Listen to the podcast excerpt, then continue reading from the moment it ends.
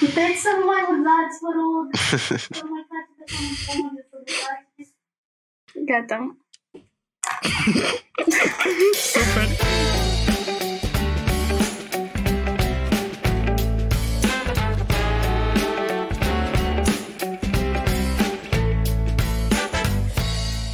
Salut, eu sunt Luca.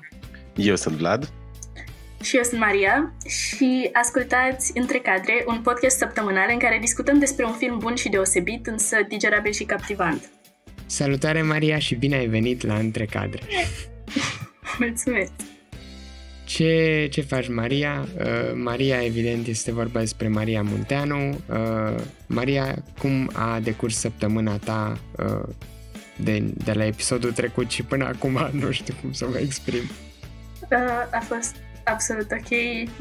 N-am pe carantină, nu e nimic deosebit în față de zi de la o zi la alta, deci mai bine spuneți voi. Vlad? Am fost la Mega. Bun, uh, ok, that's two weeks in a row. Felicitări.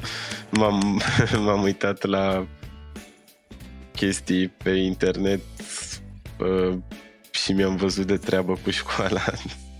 Doar că... A, ziceai că nu, te, că nu te stresează. A, păi, da, nu, în continuare nu mă stresează major, adică, mă rog, poate puțin, dar nu mm. destul cât să mă apuc de învățat sau ceva.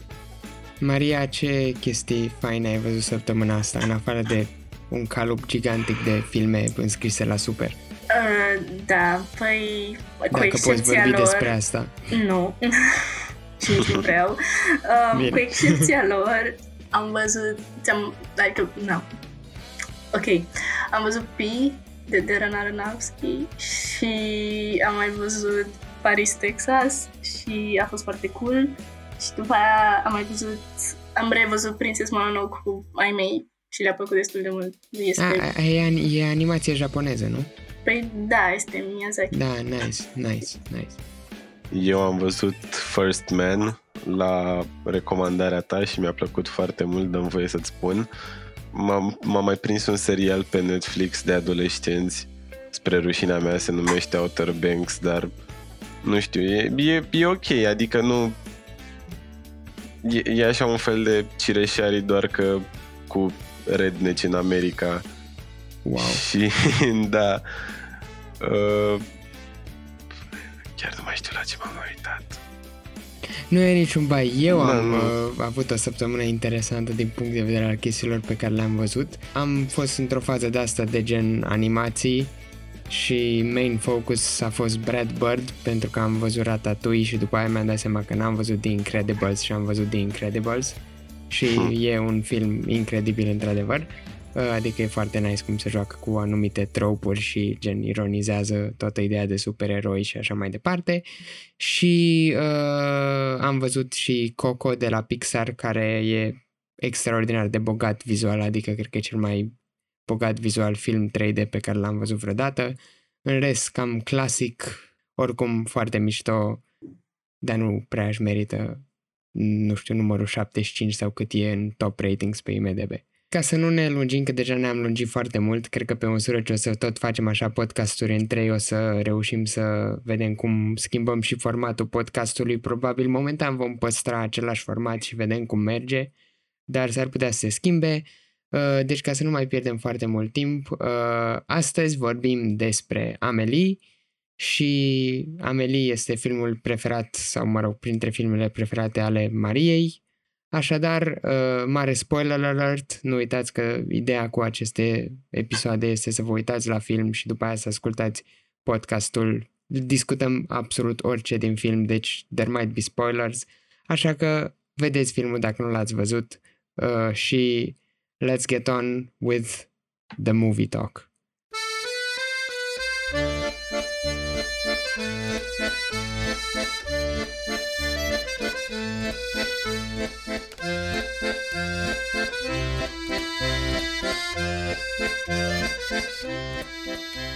Amelie este despre o fată inocentă și naivă din Paris cu propriul său set de valori. Ea decide să îi ajute pe cei din jurul ei și pe parcurs descoperă iubirea. Filmul este regizat de Jean-Pierre Jeunet cu actrița în rol principal Audrey Tautou.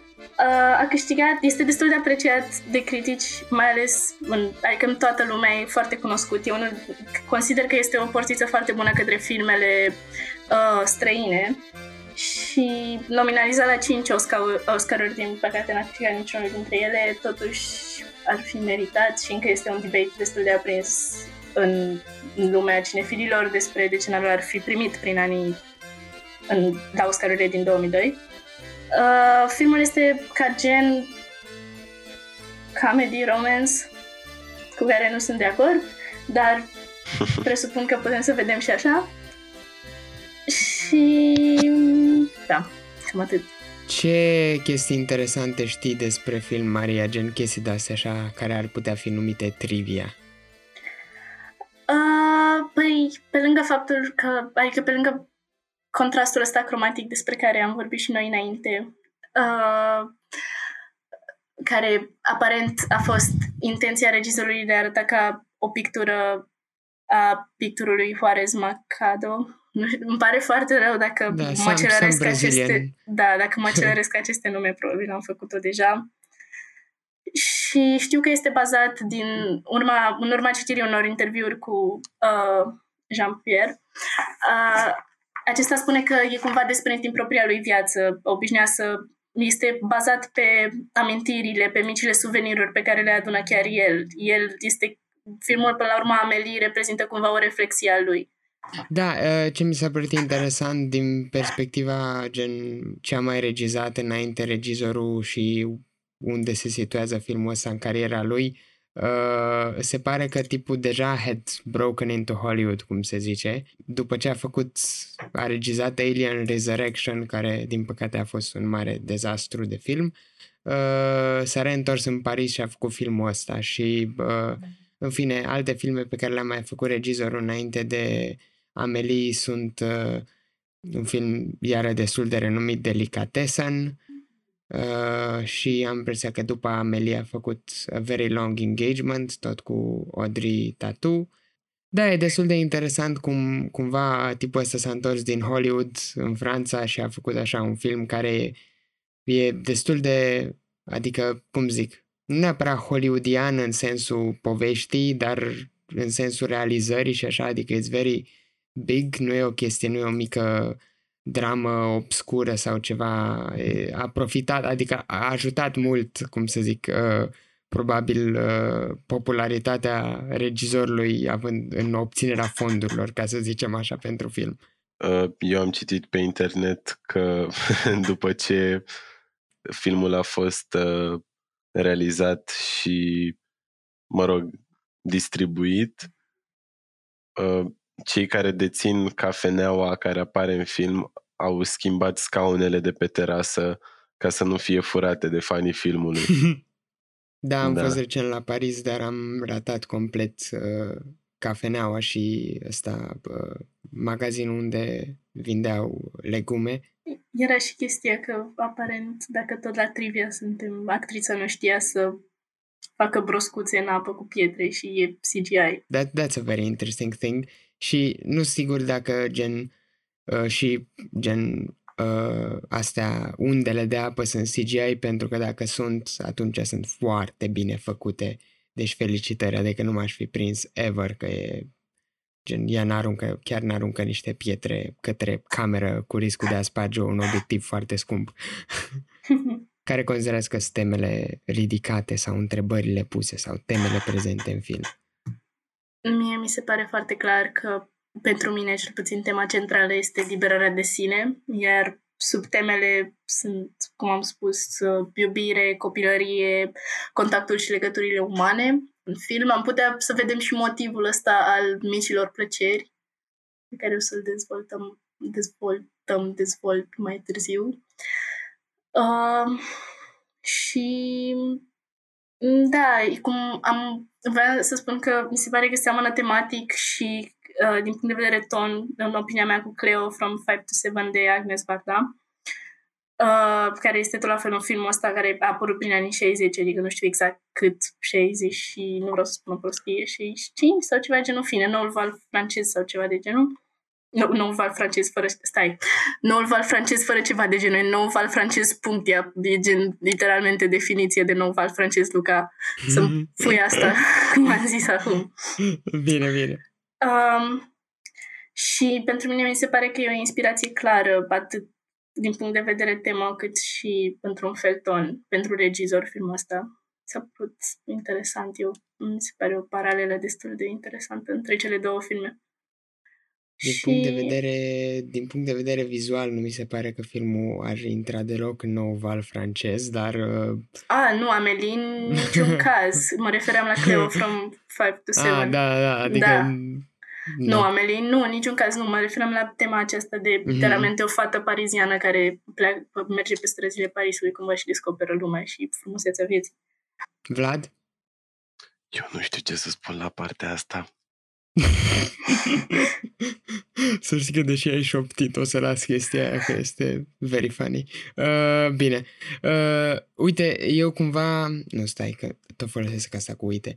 Moartea mi se pare că e o temă recurentă în film. Adică, and we'll get to this eventually, dar uh, primul, în primul, din primul cadru în care gen o muscă e călcată de o mașină, uh, cumva gen dă ideea asta de moarte, după aia, sigur, al doilea cadru e altceva, dar al treilea e un om care șterge numărul unui prieten decedat, numărul de telefon din agenda uh, și, again, viața lui Amelie e afectată de no, moartea ma- mamei. Uh, sunt mai multe personaje din film care au avut uh, no, familie sau prieteni care au murit.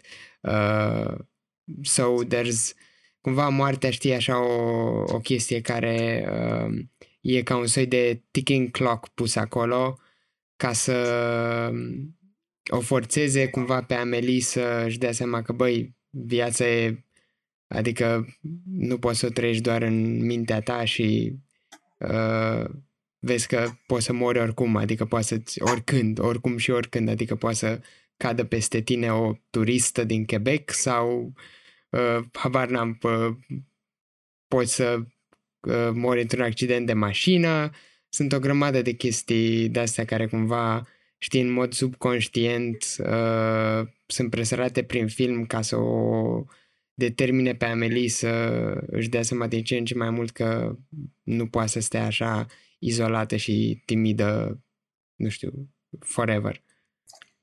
Mi se pare foarte, foarte interesant că ai pus ca temă moartea, pentru că nu mi s-a părut o temă neapărat, dar mi se pare că se leagă foarte tare de um, ideea destinului care e întâlnită în titlul moartea, adică e ca un fel de prezența mm-hmm. destinului în film. Din nou, pentru că îl mai întâlnim și în alte instanțe. Da. Și...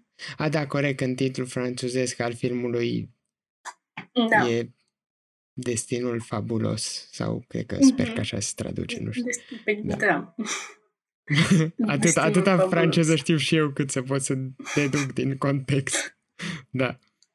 Ok. Uh, da, ca niște chestii, cum zic, generale, așa, uh, îmi place cum uh, uh și ai și zis de paleta asta de, de culori din film, care e realizată atât prin scenografie, adică ceea ce înseamnă tot ce vezi în cadru, că e vorba de platou sau uh, recuzită, uh, se încadrează în schema asta de culoare de roșu, galben, verde uh, și costumele la fel, tot uh, foarte, foarte bine și, cum zic, meticulos gândite, uh, adică fiecare cadru e meticulos gândit ca să creeze schema asta de culori și e mișto cum în diverse porțiuni ale filmului și am vorbit despre asta un pic și în Whiplash. Am vorbit despre chestia asta cu culorile și un pic în Whiplash. E interesant cum sunt folosite în diverse uh, cantități în film, adică uneori e roșu, e mult mai predominant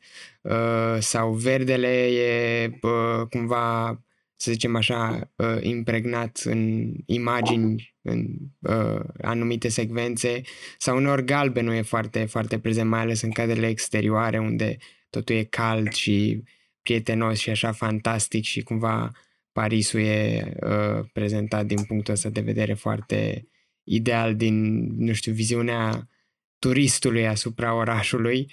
A, și uite, fun fact, uh, se pare că echipa a avut de uh, pentru fiecare cadru care era în exterior de strâns o grămadă de gunoaie uh, din, de pe străzi și cel mai complicat a fost când au filmat în gară, care era complet mizerabil și nu numai că au strâns gunoaie de efectiv, au și curățat străzile ca să facă totul să arate frumos și idealistic așa.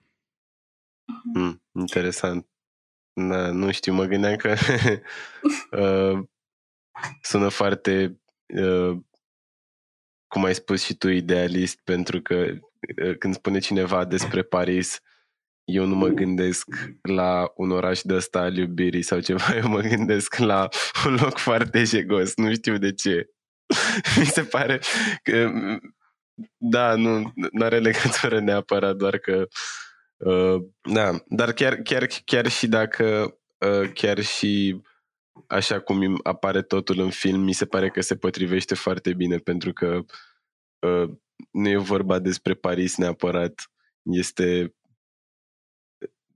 sau mie mi se pare că acțiunea și dialogul și tot absolut tot ce ține de film este făcut să fie să aibă tonul ăsta uh, ludic și copilăresc al lui Amelie E foarte, e foarte, da. foarte jucăuș tot, chiar și, chiar și părțile alea macabre, gen când uh, se duce la blocul tipului ăla și îl caută și tocmai atunci îl cobor în coșciuc pe trepte aia, mi s-a, uh,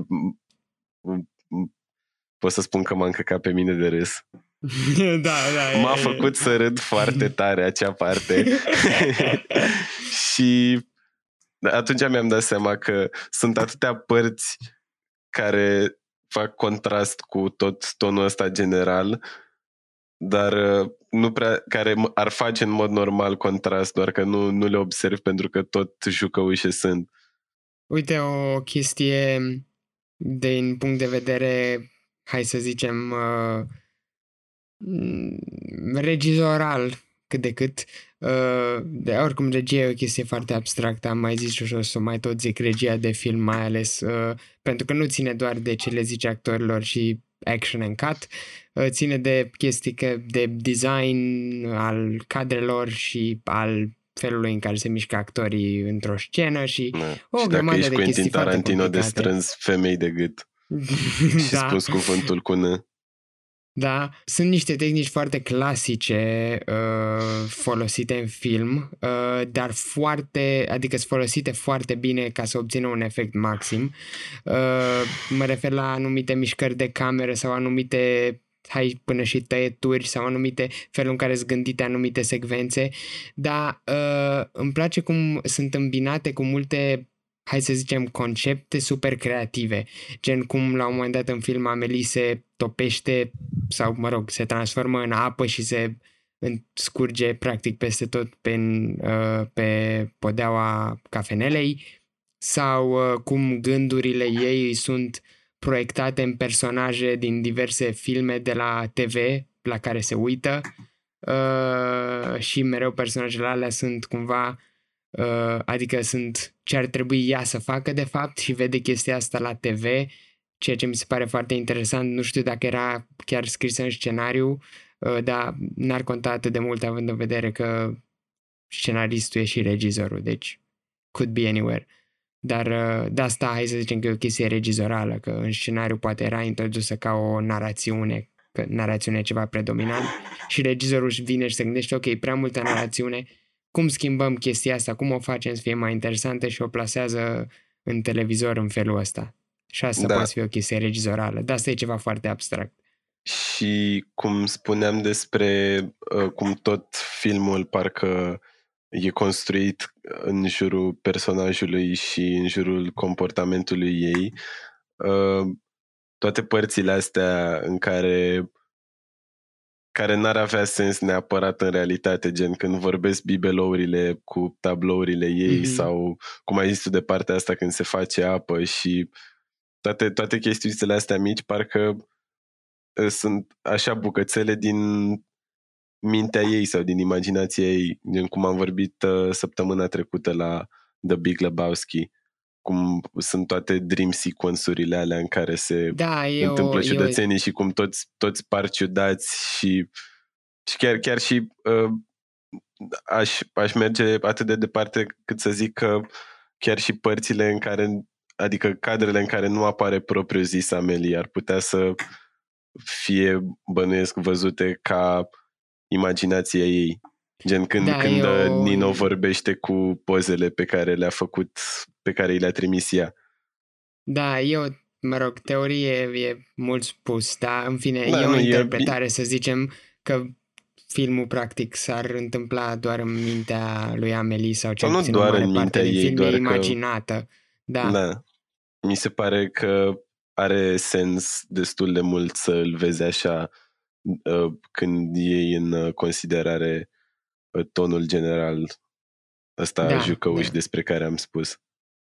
Uh, da, și adică, da, pot să văd de ce ai putea să-l vezi așa și mi se pare un mod foarte drăguț de a-l vedea, dar mi se pare că se depărtează de mesajul s-ar depărta de mesajul acesta al liberării de sine, pentru că Mhm. ar însemna că întreaga imaginația lui Amelie, adică nu ajunge la punctul ăla în care să găsească iubirea pe care o voia și eliberarea asta din, spre care a muncit pe parcursul filmului.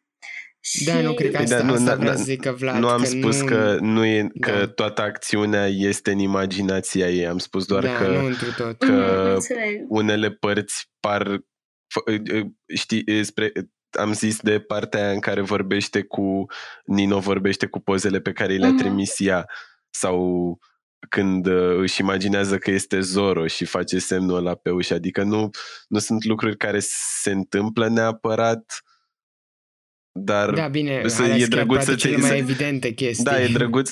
Mă rog, poate nu chiar partea cu Zoro, dar e partea când Da, aia cu pozele mi se pare un exemplu foarte bun pentru că da, tablourile și Uh, bibeloul are, ăla are, care are, vorbesc sens, cu are, ele, are un între ele. sens mult mai jucăuș când te gândești că poate e, Mhm. nu știu, Amelie care visează sau își imaginează că băiatul ăsta de care îi place uh, se gândește la ea și vorbește cu pozele.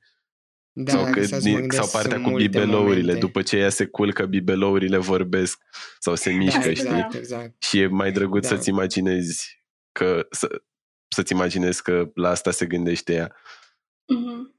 Mie mi se pare, eu, eu sincer îl văd, adică îmi pla- îmi- te-ai referit la chestia de micșorare și de Parisul ăsta care ți se pare jegos și mi s-a părut foarte interesant că ai spus asta, pentru că până la urmă în unele puncte chiar este, adică nu e un oraș perfect cum e în filmul ăsta, și- dar um, întregul film are senzația asta exact de copilărie, de un glob de sticlă. Da. Și putem să reducem asta la faptul că Amelie până la urmă n-a avut o copilărie plăcută, tocmai plăcută, a fost sufocată de părinții ei încă de, era, de când era mică și toată această ieșire se face prin imaginație. Însă mi se pare că e un film, poate o să sune un pic prea mult, dar nu e neapărat întotdeauna pro-copilărie. Uh, mi se pare că filmul ăsta poate fi privit și ca o poveste de trecere de la cum ar fi copilărie la viața de adult, pentru că până la urmă Da, e o maturizare acolo. Exact, adică... exact. Este trecerea de la, adică întotdeauna se uh, bazează pe chestia asta de mic, de micro, uh, de la micile plăceri până la, adică oameni obsedați de amănunte, cum ar fi omul de sticlă care pictează într-una aceeași, același tablou de sute de ori sau uh, gelozia lui, nu, cum, stai, cum îl cheamă? Stai un pic. Știu că pe fa- Joseph. femeie, gelo, a, lui, lui, Joseph, lui Joseph și uh, uh, cum, ipohondria lui Georgette, ambele sunt toate detalii de oameni, adică până la urmă oamenii ăștia care aleg să stea în bu- bula asta lor ajung să fie la final nefericiți. Amelie, în schimb, privită de omul de sticlă care a făcut aceste greșeli de-a lungul vieții și care vrea să le prevină pe ale, ale ei, învață să-și învingă impulsul acesta de a o fi obsedată de a face scenarii, de a avea o anxietate până la urmă în unele momente, fiindcă asta o oprește din a se conecta cu alți oameni. E Da. un studiu, mi se pare, de maturizare filmul ăsta și un eseu pentru găsirea fericirii. Da, e foarte... Uite, da, e chiar o, e o idee interesantă. Știi, e interesant că e plasată în contextul ăsta de maturizare întârziată, cumva, Mhm. și e pusă pe... uh, Adică e pretextul fiind faptul că uh, da, Amelie a fost cumva ținută de părinți așa în casă sau, mă rog, Mhm. Păi, uh, da, nu, da. A, a și fost, adică a fost, Da, n-au exact, lăsat-o la exact. școală din cauza bolii astea și până la urmă contactul cu tatăl ei, faptul că ea n-a avut contactul ăsta fizic, cum ar fi cu alți oameni, o oprește din a-l face mai târziu și e cumva cea mai Exact. mare frică a ei, adică se pare că e un personaj, la prima vedere, e un film foarte drăguț și jucăuș și e foarte adică e foarte plăcut să-l vezi, e foarte ușor de văzut și te pune într-o dispoziție bună, dar, până- dar personajul în sine are niște, cum ar fi niște adâncimi și niște straturi. Da, Mă face să mă da. gândesc la Shrek. Niște, niște straturi în ea care sunt destul de, nu știu cum să zic, mai greu de suportat. Adică ea și învinge probabil o anxietate foarte mare și niște insecurități foarte mari la finalul filmului. Da, nu, nu, adică e, sunt complet de acord, sunt complet de Mhm. acord. O ultimă chestie generală pe care vreau să o zic și după aia putem să trecem la chestiile specifice și să mergem tot pe așa aspecte gen tehnice sau, mă rog, mai mult sau mai puțin tehnice, de, cu- de realizare, hai să zicem, ale filmului, din punct de vedere al sound design-ului, adică felul în care e prelucrat și făcut și construit uh, partea de sunet a filmului. Mereu când uh, Amelie urmează să afecteze cursul gen lucrurilor în vreun fel în poveste, un sunet puternic, gen cum ar fi o ceașcă de cafea, o ușă care se închide, ceva scăpat pe jos, o statuie care face cu ochiul, uh, are un ecou puternic, uh, o greutate, e foarte accentuat și asta mi s-a părut uh, cumva very, very clever pentru că uh, cumva it's a very clever way să, prin care filmul uh, creează pattern-ul ăsta de ceva urmează să se schimbe într-un mod evident și drastic și dramatic și again, asta e evident când scapă bi- uh, parfumul ăla sau nu știu ce e exact pe jos și uh, des, uh, deschide, se, mă rog, uh, lovește bucățica aia de gresie și descoperă cutiuța care practic începe tot filmul. E super evident la un moment dat mai târziu un film în pașii grei ai lui, uh, ai colecționarului, nu știu, nu pot să-i pronunț numele ever, uh, pașii grei ai colecționarului când se apro- apropie de cabina foto și descoperă cine e de fapt omul ăla misterios. Cumva, uh, mai ales spre final, filmul devine foarte gen uh, puternic din punctul ăsta de vedere al, al sunetului, adică totul are o gravitate foarte, foarte, nu știu, puternică, habar n-am. Da. Luca, Luca literalmente e cel mai ușor nume de pronunțat dintr-un film, e Nino. Ah, Nino.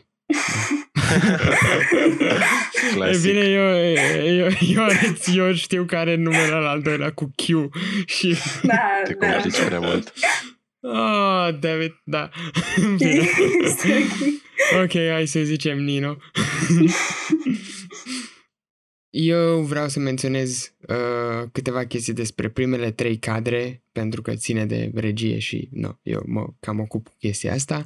Uh, și mereu vorbim de primele cadre și, mă rog, hai să zicem, incipitul filmelor aici la podcast.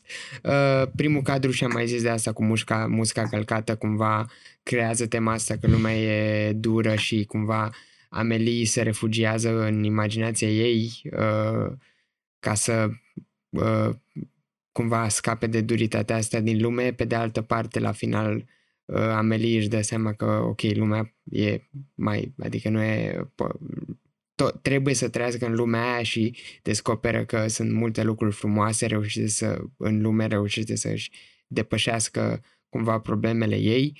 Uh, ar fi interesant să vedem un sequel, n-aș vrea să se facă așa ceva, dar sunt curios, gen ce, cum ar vedea, cum ar fi o chestie în care, nu știu, ceva tragic se întâmplă în viața lui Amelie după ce ea s-a integrat, să zicem, cât de cât în uh, societate, să, nu știu, Am- nu am am- găsit o exprimare mai bună.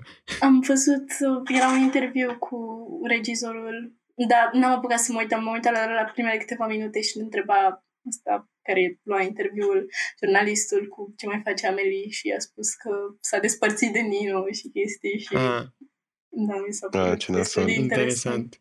Dacă Da. e privit din punctul ăsta că Adică, din nou, mi se pare din nou că accentuează faptul că nu este doar o romanță de comedie, ok? E mai mult de Da, atât. da, da, da.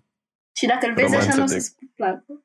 Comedie Cum adică romanță? romantică. Nu Romanță. știu, comedie Da, romantică. e, e o diferență între, între rom-com și uh, un film care e și comedie și romantic, bănuiesc. Uh, mi se pare că până la urmă e un film foarte romantic fără să care nu o dă în, uh, în uh, bășini din astea, gen nu știu cum să explic. Adam Sandler și... cum da, o da, cheamă? adică nu Cealaltă. Drew Barrymore. Da.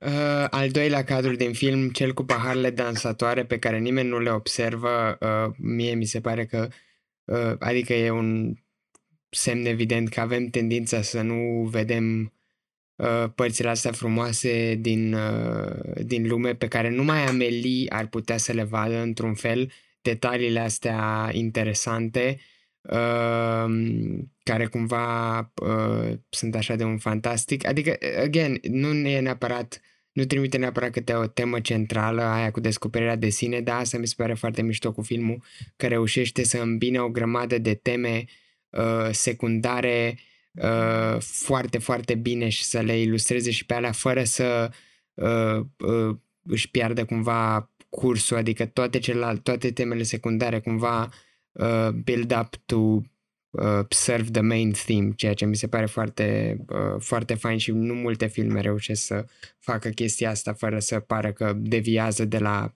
subiect sau, nu știu, să zicem, uh, tema centrală sau, habar n-am, problemele personajului. Uh, și al treilea cadru, și am zis și despre asta, e omul care șterge numărul prietenului decedat uh, și mi se pare cumva că e așa un setup pentru partea asta cu motivul morții, n-aș zice chiar tema morții, dar motivul morții care e prezent prin, prin, uh, prin film. Și vreau să zic de montajul de opening credits și după aia vă mai las și pe voi să vorbiți. Uh, în, am, și am și citit un fun fact. Um, pe lângă faptul că o vedem pe Amelie, cea jucăușă și creativă de la bun început, se pare că uh, în acel opening credits uh, toate, deci fiecare origami pe care îl face Amelie reprezintă gen jobul crew memberului care e în momentul ăla listed pe ecran, ceea ce mi se pare foarte fain și n-am observat chestia asta pentru că evident că nu citeam creditele, că mă uitam la uh, Și probabil că nu intro-ul știi ăla nici foarte franceză. drăguț. Da, da. nu, dar cred că era în engleză astea care erau pentru versiunea internațională, deci probabil erau scrise cum trebuie, dar în fine, oricum, mi s-a părut o chestie foarte, foarte mișto că au făcut asta. Again, nu e un detaliu care afectează în mod direct, gen, a- habar n-am, plotul filmului, dar uh, it also, gen, it also serves the purpose of doing, uh, of introducing the character într-un fel. Da, am observat și eu chestia asta. Mi se pare uh, că se leagă de ce a spus Maria cu tematica asta cu micile chestii și uh, copilăroșenia personajului. Adică sunt, sunt joculețe de astea mititele de copii, gen învârtitul de bănuți și mâncatul de zmeură de pe degete. Mhm. Uh, pune, pune bazele astea uh, drăgălășiste, dacă vrei, ale filmului, dar nu dar nu, nu, nu, nu e, e- e reușește să fie drăguț fără să fie gen bătut în cap și pueril, știi? Mhm. Adică nu, nu e ca un desen animat de la fără cuvinte de pe DAC TV. Este E, e plăcut așa de văzut, nu e, nu e enervant. Adică e, e ca un copil drăguț, nu ca un copil enervant, e ceea ce încerc să spun. Mhm. Mi se pare interesant la filmul ăsta că obții foarte multe răspunsuri și o caracterizare a personajului în fine, după ce vezi filmul probabil a doua oară sau a treia și te uiți după asta, obții multe m- indicii către ce urmează să se întâmple și în, către cum să zic eu, adâncimile personajului încă de la început, pentru că să alegi să arăți copilăria lui Amelie, pentru că puteam foarte bine să începem de când era deja adult.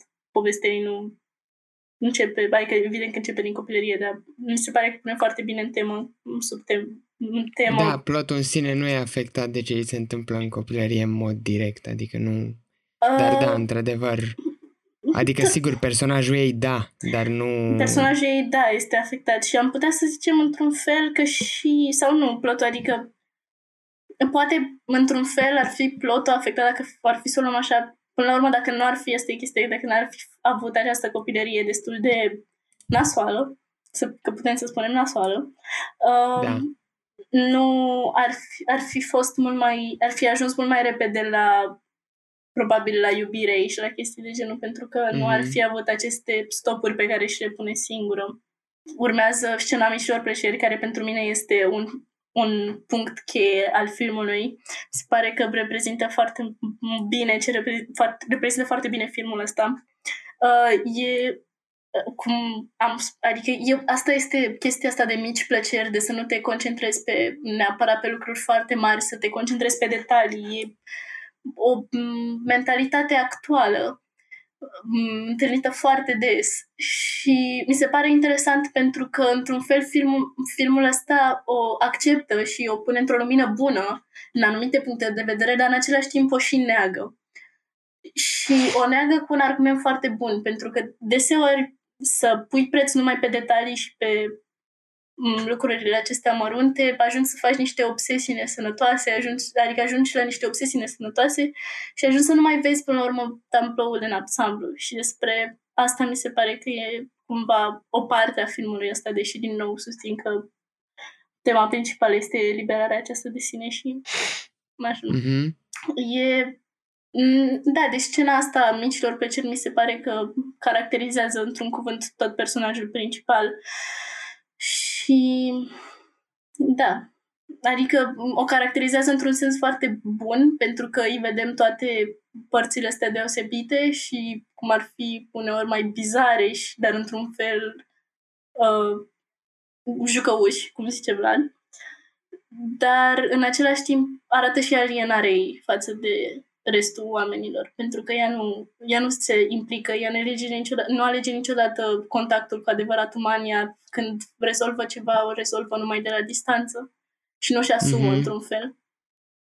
Da, uite, uh, îmi amintesc de faza aia cu um, uh, monologul uh, lui Bretodo, sau cum se pronunță, uh, de la bar, în care zice chestia aia cu copilăria în cap într-o cutiuță și uh, uite ce repede trece viața și într-un final ajungi să fii tu într-o cutie uh, care, again, cumva uh, merge uh, mână-mână cu motivul ăsta, cu moartea și cumva the, adică the urgency which it creates, știi, pentru Amelie, că uh, sunt o soi de chestii de astea, știi, pe care le fac, care țin de construcția scenariului până la urmă, adică sunt elemente de genul ăsta plasate în film, special ca să o determine pe Amelie încetul cu încetul să iasă uh, din lumea asta uh,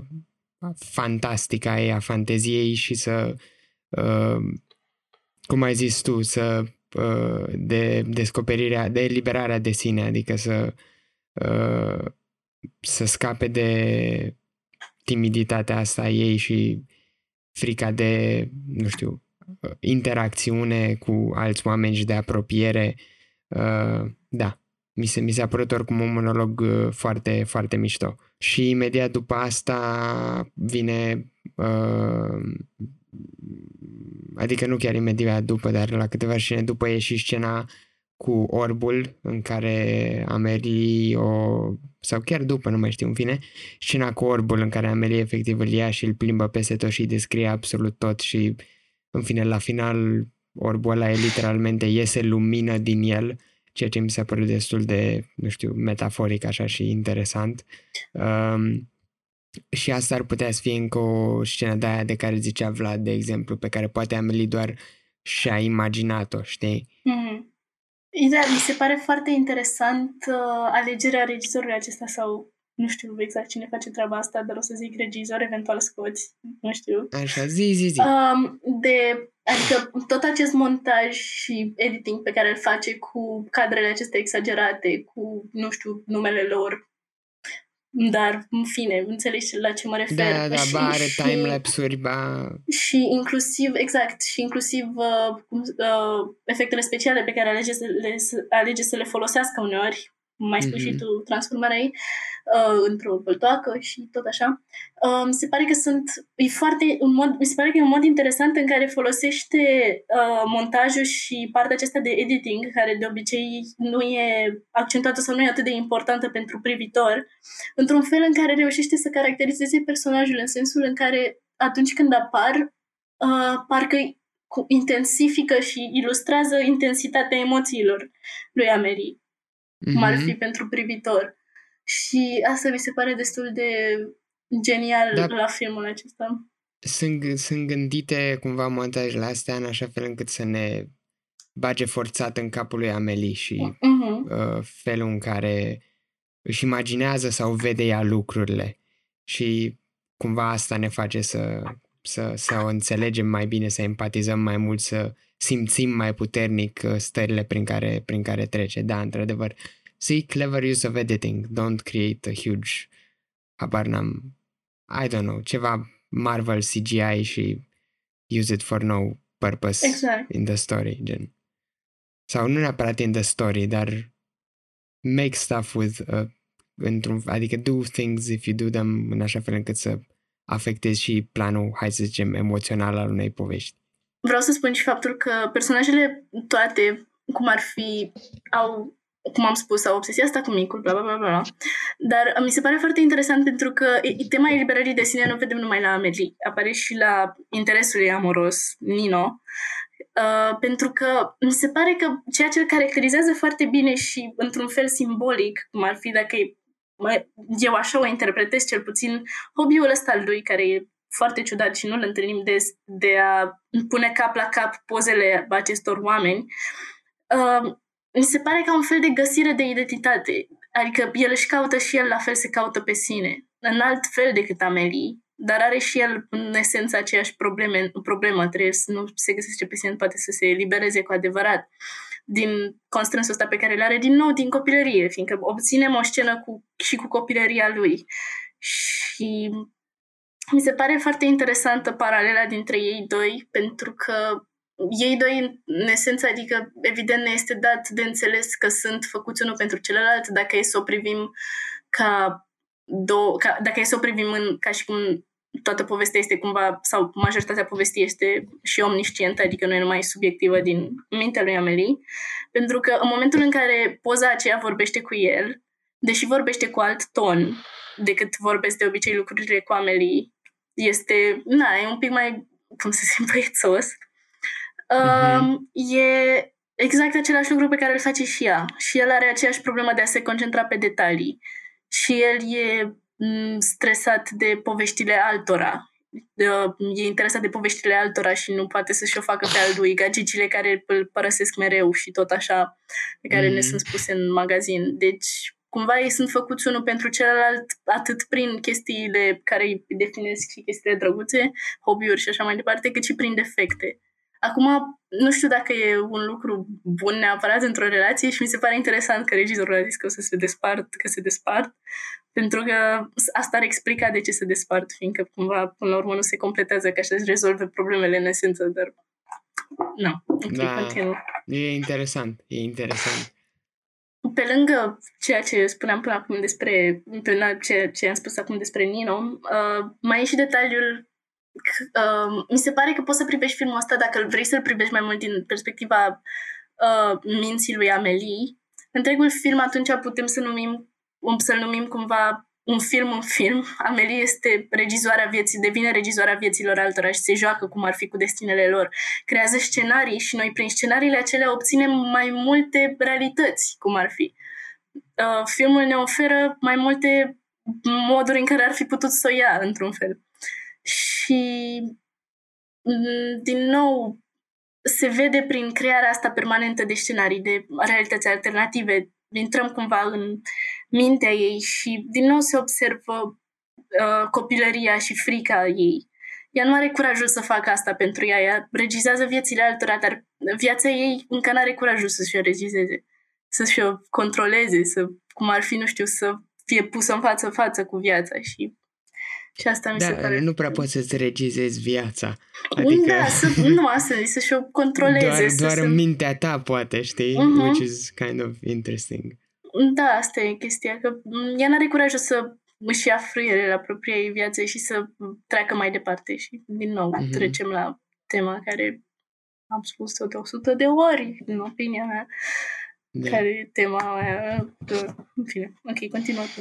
Vlad, te cam ignorăm, îmi pare rău. Ai ceva de adăugat?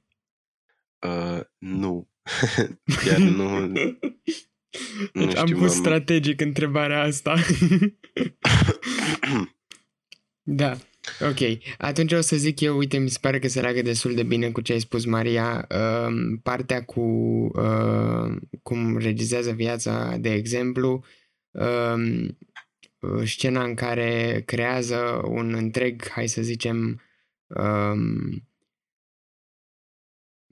mystery treasure hunt, ceva de genul pentru Nino, uh, atunci când vrea să-i dea înapoi uh, uh, ăsta, albumul cu pozele colecționate uh, și îl pune să urmărească săgețile albastre. E interesant pentru că albastru ăsta este culoarea care apare cel mai puțin în film și e absolut evident că chestia asta a fost făcută on purpose, pentru că albastru e folosit în scena asta și în, uh, în anumite uh, obiecte care cumva uh, determină uh, sau, mă rog, pot determina sau fac legătura între Nino și Amelie.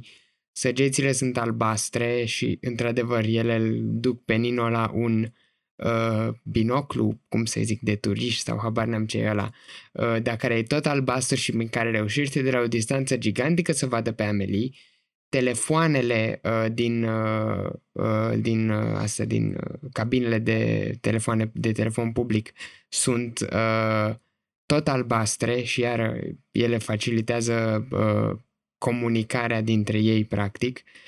Uh, și, din nou, albastru ăsta sare foarte mult în ochi pentru că n-apare nicăieri altundeva, aproape nicăieri altundeva în film. Uh, cred că și mașina din care coboară Nino la un moment dat când se, se duce la gară sperând să o întâlnească pe Amelie tot albastre.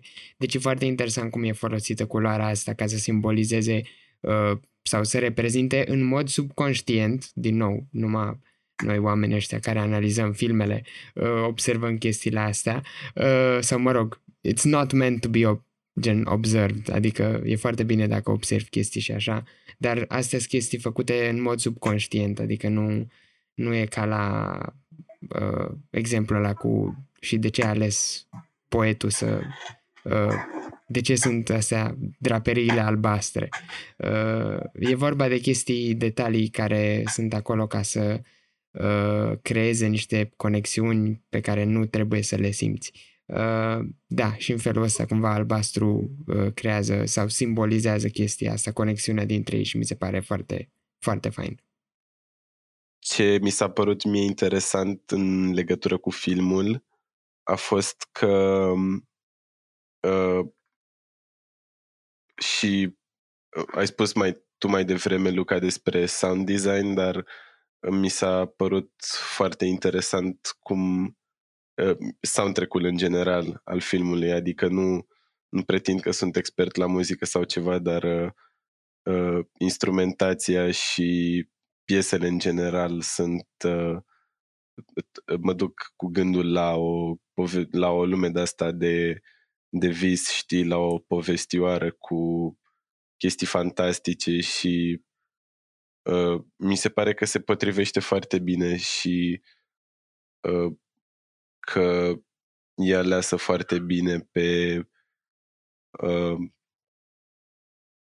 momente, știi, adică are, are același vibe în general de whimsical așa, dar uh, uite spre exemplu când uh, Amelie intră în apartamentul uh, vânzătorului de la Aprozar, um, chiar dacă uh, rămâne într-un fel aceeași muzică, se sună așa, adică e la fel de jucăușă, dar într-un fel uh, răutăcios, știi? Adică mm-hmm. ca, ca o farsă sau uh, o, o poznă, o ghidușie. Da, capătă cheekiness-ul ăsta cumva. Da, da, da. Mie îmi place uh, cumva toată secvența asta cu uh, mereu când Amelie practic sunt două dăți când Amelie invadează casa vânzătorului și strică lucrurile și secvențele când ajunge vânzătorul și totul pare ciudat și crede că o ia razna sunt foarte bine făcute uh, și muzical. Adică de fapt am impresia că nu e muzică acolo și că e doar, uh, doar sound design, doar sunet și din nou sunetul mi se pare foarte fain făcut și cumva toate sunetele din casa lui sunt accentuate, ceasul ticăie mai tare, uh, el parcă când la un moment dat se screme să-și pună pantofii că sunt prea mici, uh, tot așa, sunt lucrurile sunt accentuate, sunt exagerate, am impresia că la un moment dat și auzi transpirația cum îi curge pe față, adică asta e o tehnică foarte faină din punct de vedere sonor, gen pentru asta. Iar nu știu dacă a fost nominalizat filmul la sunet la Oscaruri, dar dacă n-a fost Dumnezeule, cred că ar fi trebuit să ia Oscar, adică e foarte bine făcut din punctul ăsta de... Da, a fost nominalizat la Best Sound. Deci, da. Uh, în fine, congratulations on the sound, people, că e foarte, foarte bine făcut. Și cumva tot apropo de asta cu sunetul, uh, sound design-ul din secvența când cei doi aproape se întâlnesc la gară, uh, am mai vorbit despre asta, e ca un soi de uh, punct culminant al filmului, să zicem, Uh, și... Când? În prime, primele minute? Adică atunci mai la început? Nu, nu, nu, la final de tot, la final de tot, când cei doi se întâlnesc la gară, la final, la final și uh, uh, a, deja da, cred da, că da. primise, a da, îi spusese să fie la gară la ora aia, nu știu ce, zicea Vlad de fa- fața cu poza cu mhm. fețele uh-huh. vorbitoare. Um, felul în care sunt acolo exagerați pașii și din ce în ce totul intră în slow motion, again, slow motion done properly, adică lucrurile încetinesc pe măsură ce te apropii de un moment important în film, ceea ce e cumva un efect psihologic care se întâmplă și în viața reală mm-hmm. uh, și am citit la un moment dat un articol despre asta, că uh, oamenii au impresia că când descriu un moment foarte șocant pentru ei, uh, că zic adeseori că li s-a părut că timpul se mișca mult mai încet și că, uh, nu știu, chestia aia era uh, uh, așa, uh, adică era veșnică, nu, nu se mai termina într-un fel. Uh, și iară sunetul încet, și tot sunetul încetinește, pașii devin aproape ca niște salve de tun, uh, sunetul aparatului foto de acolo din cabină, unde nu e Amelie, tipul care probează, uh, care repară aparatul, adică și îl probează. Toate chestiile astea uh, sunt accentuate și uh, cumva creează build-up-ul ăsta către un moment care e destul de important în film. Da, este un moment chiar foarte important în opinia mea. Este, în fine, e un subplot care e, adică e, cred că, cel mai prezent în film. Um, și pentru mine, în opinia mea, în opinia mea, Adică părerea mea este că reprezintă cum ar fi, așa cum din nou trimițând spre temă, acela e momentul în care Nino se face cricul, pentru că Amelie îi rezolvă misterul pozei acelea recurente din albumul lui și îi oferă eliberarea din... Adică ea reușește să le elibereze pe el din ceea ce încearcă ea să scape, din chimera asta vicleana imaginației care pune ori este mm-hmm. bună, alte ori te frământă și nu te lasă cum ar fi să trăiești, pentru că mereu îți imaginezi ce se poate întâmpla. Și îi arată comunul ăsta al vieții, adică îi arată că viața nu e întotdeauna așa de fantastică, până la urmă e, are un farmec și dacă o vedem într-un mod obișnuit. Și mi se pare că acela e momentul în care se face clicul pentru Nino ca personaj. Mm-hmm. Și cred că și, și iarăși mi se pare modul de mă, editing și montaj și toate cele foarte inteligent ca să accentueze niște sentimente și punctul ăsta e culminant care mi se pare că e, cum am spus, restaurnă situația în caracterul lui Nino. Uite, n-am vorbit despre partea cu uh, ăsta, cu omul de sticlă, care mi se pare un personaj absolut este, exact. extraordinar. E, e exact, e, oh, chiar nu am precizat deloc. Cum ar fi, e unul din personajele care reprezintă trezirea lui Amelie și cred că în același timp poate să reprezinte și trezirea în public cu care se uită, călăuza lui Amelie către m- m- dezvoltarea ei de sine, către eliberare, din nou mi se pare că am folosit cuvântul ăsta deja excesiv mm-hmm. de mult. Uh, el reprezintă atât răul din Amelie, cum s-ar spune obsesia pentru detaliu și tot așa, dar cât și binele. El poate să-l observe. E, el observă, el e cum ar fi, dacă stau să mă gândesc, el e ca un fel de public. El o observă, și, dar el, spre deosebire de public, poate să intervină și să o salveze până nu e prea târziu, că chiar el spune asta la final. Mm-hmm. E, uite, mie îmi place foarte mult că vezi detalii. Problema principală a personajului este faptul că nu poate să-și dea seama exact de expresia fetei cu paharul din tablou și e interesant pentru că o față, deși în tabloul ăla e un detaliu, înseamnă de fapt uh, sentimente, adică chestii care sunt foarte generale și cuprind o grămadă de lucruri, nu, nu neapărat un detaliu. Și atunci ce caută el este uh, să identifice frica ei de, no, de, de ieșitul ăsta în lume.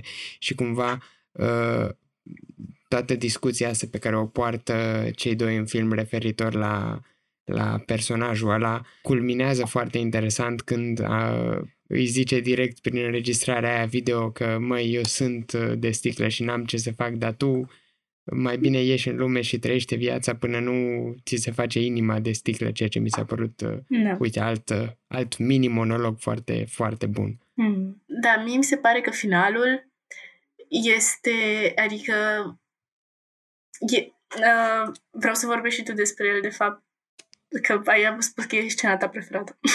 Vorbește tu despre el. Așa, bine. Deci felul în care cumva culminează lucrurile uh, e foarte interesant pentru că e într-un moment destul de quiet, adică Amelie pur și simplu literalmente vedem acum că și imaginează pentru că e așa un soi de norișor cu imagini, uh, nu știu cum zice în română, dar superimposed așa peste, peste imaginea în care o vedem pe Amelie cum face pâine și ea își imaginează cum uh, Uh, l-a rugat pe Nino să îi uh, aducă drojdie și când ajunge acasă Nino se strecoară încet încet cu, în, în casă.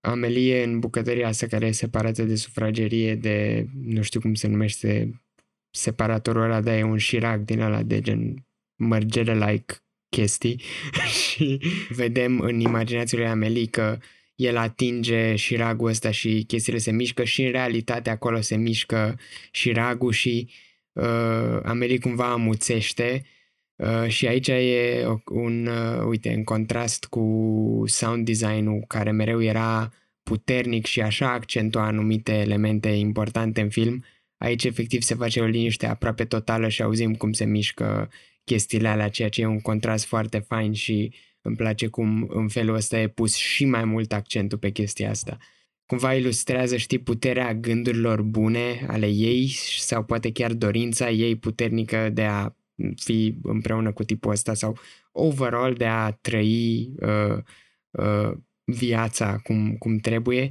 Și evident că chestia care a mișcat și ragul ăla este pisica ei. Și e cumva momentul în care Amelie realizează că nu, nu mai poate uh, trăi în lumea asta uh, fantastică din, din mintea ei și fuge la ușă ca să uh, se întâlnească cu Nino și Nino evident e în pragul ușii și după aia se giugiulesc. Da, este exact. Și mă urât de a termina momentul frumos. Da, numai că vreau să accentuez că, deși toată partea asta mi se pare pe care e foarte, adică da, asta exact așa o văd și eu și mi se pare foarte, foarte valid. Și după aceea îmi place foarte mult, asta e momentul meu preferat, când deschide ușa când intră Nino în casă și se giugiulesc, da. Dar scena aia a sărutului, care e atât de... Mi se Ah, pare că da, e ca un ritualul. flut... Da, e ca un ritual, ca un fluturaș, așa. Un sărut așa de Mhm. fin și mm, exact ritualic în forma aceea pe care o trasează pe fața lui. Uh, mi se pare că acela este exact momentul în care ea și-a învins toate fricile, frica de apropiere pe care o are din copilărie, toată asta frica de implicare și așa, adică atunci literalmente vedem fizic cum și-a depășit Mhm. lucrul cu care s-a, cumva s-a luptat tot filmul să-l depășească și mi se pare absolut superb ilustrat prin timiditatea asta și finețea pe care o face, fiindcă nu mai, av- deodată nu mai avem, nu ni se mai întoarce lumea cu fundul în jos, nu mai tremură lucrurile, nu mai auzim transpirația, deodată lucrurile sunt Da, iar Exact. e liniște. Iar Da, e o liniște exact. extraordinară. care și reprezintă cum ar fi așa esența lui Amelie, fiindcă Mhm. până la urmă Amelie e foarte retrasă așa, strânsă în ea și Da. da. Ok. Și cu asta cred că încheiem uh, discuția noastră despre Amelie. Asta e o întrebare pe care o puneam acum lui Vlad. Vlad, este ăsta un film de văzut cu amicii? E un film, n-ai zice neapărat că e de văzut cu amici, adică uh, e ceva mai personal și mai, uh, nu știu, mai mm, mai cozy, așa, mai, mai pentru tine, nu n- n-ai zice neapărat să-l vezi cu prieteni. Mai e acum un cuvânt folosit, wholesome. Mm, Nu neapărat, pentru că poate ar putea să fie un film wholesome, dar și văzut și de văzut cu amicii. Da, Nu da, știu, e o într-adevăr. chestie Bine, la care ar da, trebui să, dacă te, e... să te uiți singur sau, sau cu o gagică pe care vrei să o impresionezi. Da, Gusturile exact. E tale film de văzut cu personale. gagica. E, e, e gagică reală până la urmă. Dacă e să...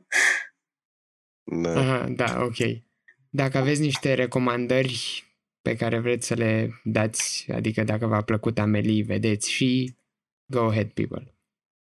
Uh, Dacă v-a plăcut Amelie, ar trebui să vedeți și jurnalul unei adolescente, se numește The Diary of a Teenage Girl sau ceva de genul ăsta. Uh, Aș spune că se aseamănă puțin în sensul că este o poveste despre maturizare, dar uh, și, și are, are elementele astea de imaginație și de ce se întâmplă în mintea omului, dar e, e mult mai matur, adică are umor, dar e mult mai uh, matur și mai uh, mai puțin e mult mai puțin comedie.